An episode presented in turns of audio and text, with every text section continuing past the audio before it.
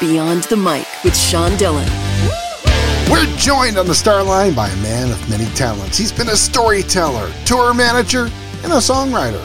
He just get her done, especially his album, The Way Back.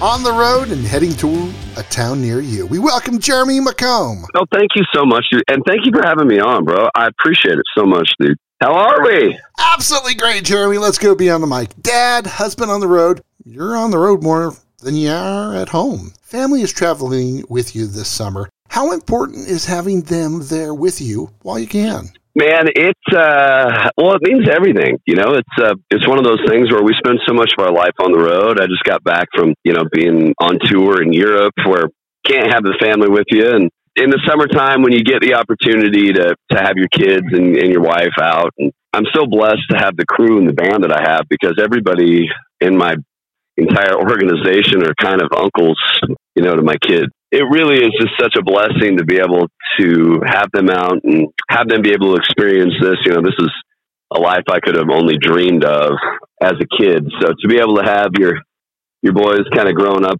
spending their summers out on the road and meeting such amazing people, it's just uh, it's just such a blessing. How do you balance family and recording the way back? Um, you know, that really is is something that comes from you know being able to be at home a little bit, being able to write. I don't write really well on the road. I've, I've tried it. When I get home, it's it's really comes down to having a crazy, understanding wife who, after you've been on the road for three weeks and you come home and you have days full of writing appointments and sessions and trying to find that common theme. I think that's the thing that I'm always looking for with everything I write, where it's like, okay, which grouping of songs here tells a story and where's the arc and and how do we package this whole thing together as more of a an entire project where it's not just song to song to song to song as much as it is an experience where you get the album and you're like, wow, it's nostalgic or it's well, it's a rowdy album or it's a honky tonk record or whatever. Just making sure that the story lines up, you know. Jeremy, what makes writing so much easier at home and where are you the most creative? Um, I think it's just less moving parts. You know, when when you're at home, it's like you've got your comfort zone. You're around your friends. You're in your truck. You know, right now I'm I'm in a town that I haven't spent a lot of time in. I'm in a bus, which is home until you walk out of it, and you never really know where your door opens up to, which is a great way to find inspiration. But for me, being able to to harness it, it really takes being somewhere familiar and, and you know just so much easier just to go to your favorite coffee shop and on your way down and, and write and do all those things. And I think that's probably the thing that makes it so much easier for me being home. Six generations of music in your family. How has the influence from your family helped and hurt you? Uh, yeah, I, I joke with everybody. I'm like, you know, it's a long line of losers. Uh, six generations worth of pickers. And I think the, the most amazing part of it is, you know, feeling that connection to the you know the people that you come from and the background you come from and and being able to tell those stories. And and I've made it the furthest in my family uh, when it comes to to doing this you know as a, as a career. And most everyone in my family toured and they they did their thing but it, it never was what it has been for me. And so I think that that's the best part of it. The, the hardest part I think is you know I don't really l- quitting school so early and being able to do the amazing things we've been able to do, I think that sometimes you didn't get those transformative experiences all the time. Like I, I, you know, I didn't go to high school because I went on the road and started playing music. And so, you know, when my friends talk about homecoming or you know, proms or those things in songwriting. It's it's stuff that I'm really only getting from watching movies about it because I, I, I didn't experience it. Now, with that being said, do you feel these missed opportunities help you in a different way, living on the road, and, and you gain something that you wouldn't have found in a classroom normally? Yeah, I think I, I think that I've been able to keep this kind of childlike naivety of believing it, everything's possible. And I'm not putting down the school system or anything like that, but in, in my experience when I was in school, you know, it was very stand in line, do this, sit down, be quiet, finish this test, do your homework, you know, and I, I didn't really, ha- I didn't do well when I did have to do that. You know, I was kind of, I failed, I think every grade and was just kind of passed through because of, I was a bit of a pain in the ass to deal with. And so I think that it's kept a little bit of that anything's possible alive where you didn't have people going like, wow, this isn't practical. And I, I, I was never kind of made to stand in this line of practicality uh, based on really what's fear, right? I mean, it's people are afraid of failing, so they take jobs that they hate. And I've never had to do that. So for that, I'm super thankful. And also, I think that it keeps me longing for those things, which is what I write about. The way back is literally about that. You know, it's about I can go back, but I can't go home because it's my home's different now. My the house I grew up in is not there, and the people that I grew up in aren't there, and the people that I grew up around, you know, they're all they're all in jobs, and it's you can go back, but you can't you can't necessarily go home, and so it's the way back is really trying to find that path of I'm still the same, but everything around me has changed, you know. So where does back before I knew you fit in? I think back before I knew you is really, although it, it sounds like it's written about one person, I think it's a handful of people. There's one in there that got away. There's one in there that uh, stayed too long, and there's one in there that I wish hadn't happened at all. You know, when you're saying, you know, back before I knew you, I wanted you you know, I needed you, girl, but back before I knew you were mine, I, I couldn't wait to, you know, be with you. I couldn't wait to be around you. Those kinds of things, I think, lend itself to the person that nothing ever went any further than just the exterior of an acquaintance. As the song goes on a little more, it's like, oh, okay, well, back before I knew you were gone, you know, I still felt a certain way about you. And then there's one where I wish I could go back before I knew you. When people come see a Jeremy McComb in concert, what should they expect? Well, my thing has always really been uh, connecting with an audience. So I tell a lot of stories. You know, I was on the blue collar comedy tour for four and a half years, tour managing Larry the Cable Guy and writing all those comedy songs and the movie soundtracks. And what I really took from that was putting together stories and telling stories. So every song kind of has a story and there's a lot of humor involved. And it's one of those things where I like to get to know the people that are standing in front of you. Uh, so when we come back through town, it doesn't feel like you're just going to see a show. It feels like you're going to see a friend and, and getting to know people and making new friends and seeing how people connect with the music. So it's a lot of storytelling. It's a lot of charmingly off color banter and uh, hopefully some great music. Jeremy, which song of yours touches you on a level that no one can understand? I've got a song that's coming out called Every Road. And I wrote it by myself it's been a while since I put out a song that I wrote totally by myself, and it's every road doesn't lead home anymore, and it's about the innocence that you know you could, um, you know, when you watch the Wonder Years, the the Kevin and Winnie experience of growing up, and every road are those things that we start to understand as we grow up, where we start to realize our dad's not a superhero, our dad's not the strongest guy in the world, you know, like you're a kid and you see your dad flex, you go, "Oh my gosh, my dad has the biggest muscles in the world." Well, you realize he's a human and he's made mistakes, and all those things as you're growing up, those transformative things, where you start to see the strings behind the curtain a little bit, and you realize that, man, the real world can kind of hurt you out here. It's a song to me that that uh, you know I'm sure that I'll have to explain, but I'll never be able to go fully in depth on it just because of how deep that one goes. So it's one I'm really, really proud of, and I can't wait for everybody to hear it. Okay, Jeremy, it's time for the Rocky Nate. Eight random questions. Answer with the first thing that comes to your mind. There is absolutely no pressure. You got it. Who are your top three country musicians of all time? Oh man, Otis Redding. I don't know if people all agree with me that Otis Redding is country, but he is to me. Willie Nelson and Oh, I would say Jim Croce, even though he'd probably fall into folk music, but Jim Croce. Do you remember your first guitar you ever owned, and do you still have it? Uh, I had an electric harmony. I do not have it anymore. Uh, I wish I did, but uh, it was an electric harmony guitar. I currently now have uh, the same guitar on the road with me that has been out with me for 20 years. It's a uh, Taylor 614 that is uh, the mistress in my life. Where's your favorite place in the Northwest? You know, Post Falls, Idaho is where I grew up. North Idaho and Western Montana are the two most beautiful places in America. We have a little hideaway that we go to in Philipsburg, Montana. That's probably the place that, that hits the hardest when I get back up there. Jeremy, what was the first tattoo you got? Oh, God. It was what a was terrible um, tribal tattoo. It was very small when on my bicep, I was part of the tribe in the 90s that had $150. Better than a tramp stamp. What was the last TV series you binge watched? Oh, um, well, I, so Deadliest Catch. I've watched it since the very first episode. Uh, it's my all-time favorite show. I watch it nonstop. Uh, the other one, though, I watched it with my wife. Was The Flight Attendant, which is pretty good. Who's your favorite action movie hero? Favorite action movie hero? Oh, Bruce Willis in anything. Jeremy, do you bite your nails? Yes. Yeah, it's a terrible habit, and and I don't really realize I'm doing it. It's, I don't know if it comes from stress or where it comes from, but uh, I do bite my nails. Okay, Jeremy, who is your first celebrity crush on? And you can't say your wife. Uh, Kate Hudson. Very nice. Still, also,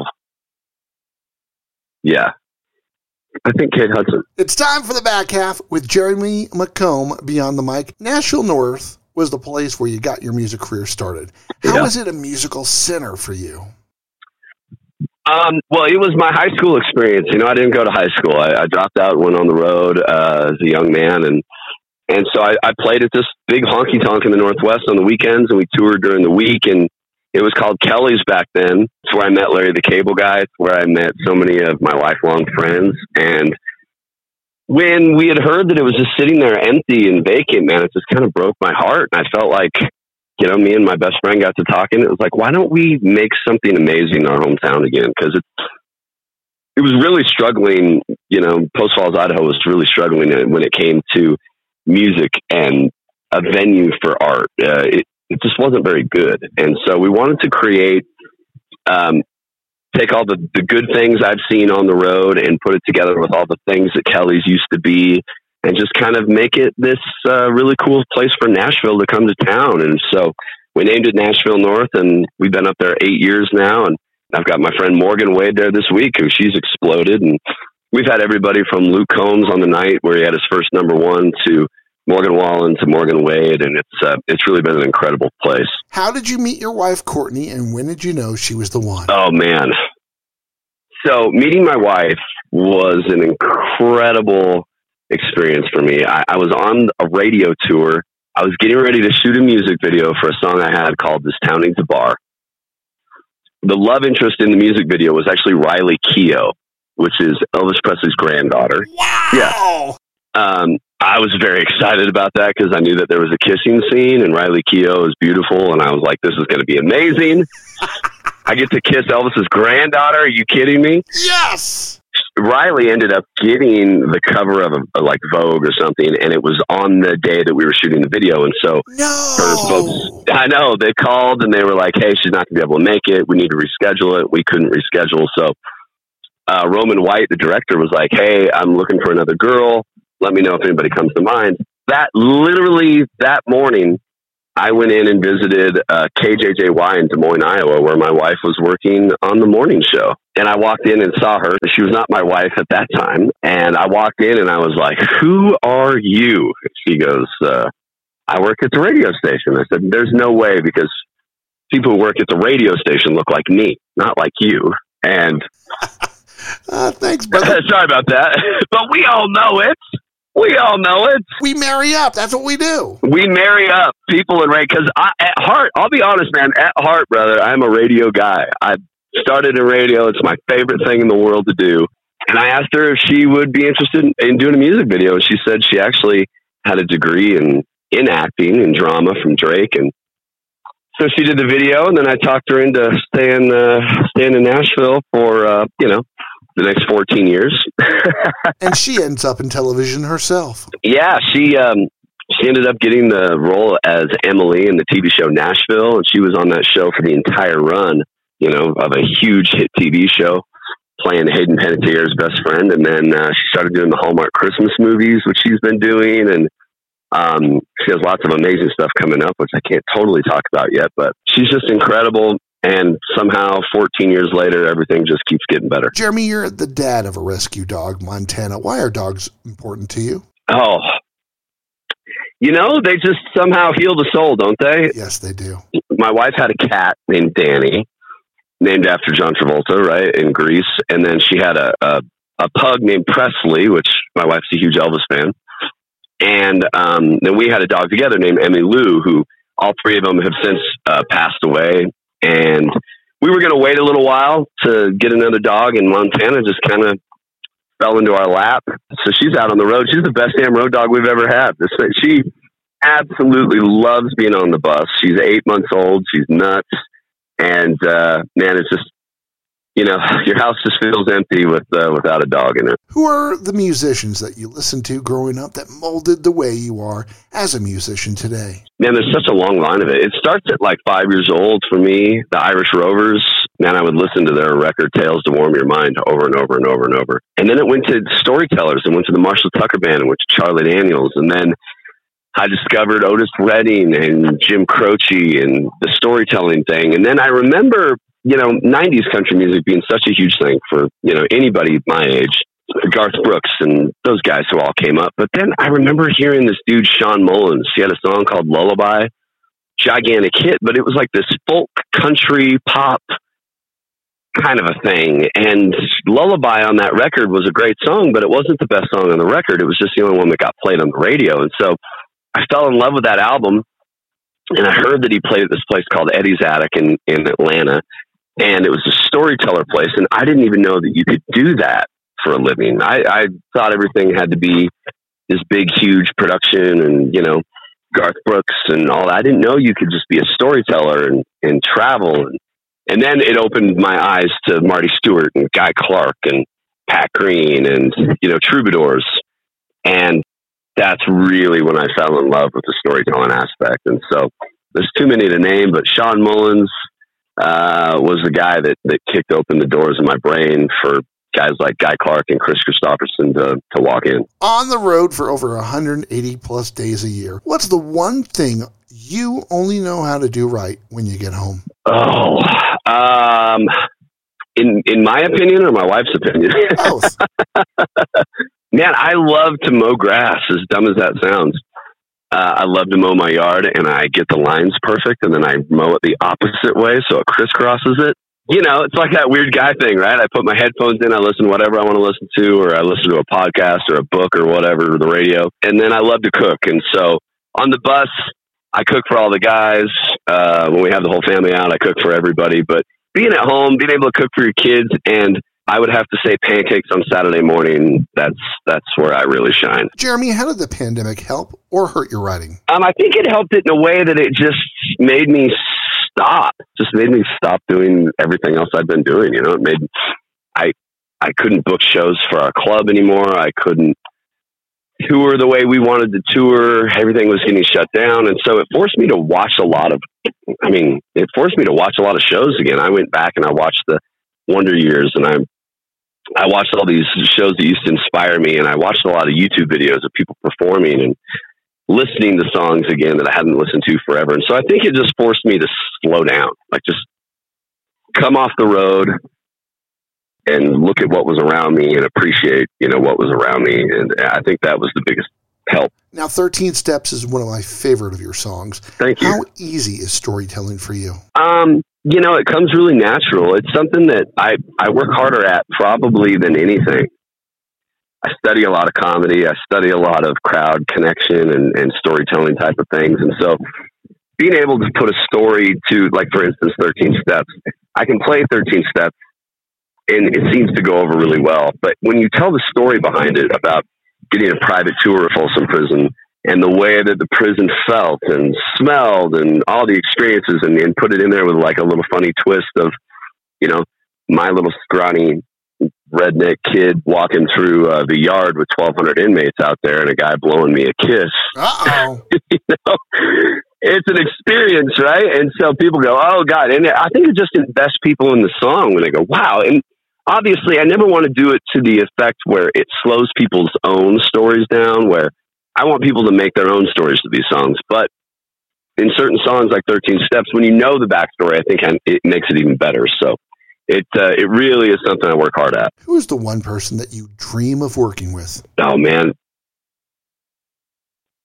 Shawn Mullins. Really, I mean Shawn Mullins, Matt Nathanson, Ben Rector. Love those guys. Um, you know, I've been so fortunate to be able to work with so many people I've always dreamed of working with. You know, Rodney Crowell.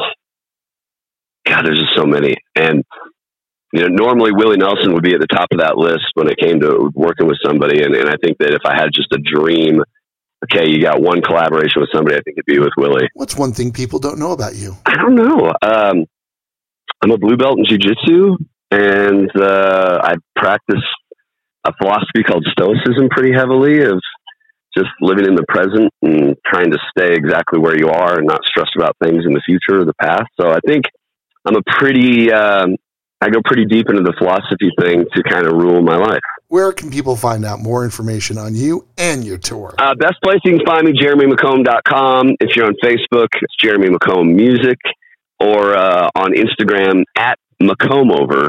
That's right, M C C O M B McComb Over, O V E R. And some of these things are like a lost luggage. You'll get them in a couple days, but yeah, Instagram, uh, Jeremy McComb as well. It's time for one big question with a comb over. That is country music star Jeremy McComb beyond the mic. Jeremy, where are you on the way back? And when will you know when you get there? Oh, that's a great question. I think I think I'm finally on the way. You know, I think I'm finally on the path. I, I it took a, I think it took a, a failed marriage a long time ago. I think it took getting over a lot of the insecurities and the ego and all the things that I have that pull us all down and, and take us all away from where we're trying to get to. And so I feel like I am on that path. I don't know if I'll ever get there, but I can see it off in the horizon and I know that I'm on the right path. And so as as long as I can kind of keep the uh, destination in mind, the the winds will always be favorable, right? I think it's when we're aimlessly drifting is no wind is favorable. So I, I think as long as we have the sails up and, and our eyes on the horizon, I think we're going to be okay. He was influenced by the Irish Rovers, picked up his wife at a radio station, and he bites his nails. the Way Back is his latest album. Jeremy McComb is on the road to a city near you. Thanks for taking the time to talk with us today. Thank you so much, man. It means so much, and uh, I owe you a beer, a cup of coffee, or something. And that, my friends, I'll take my whiskey neat, is Beyond the Mic. yeah.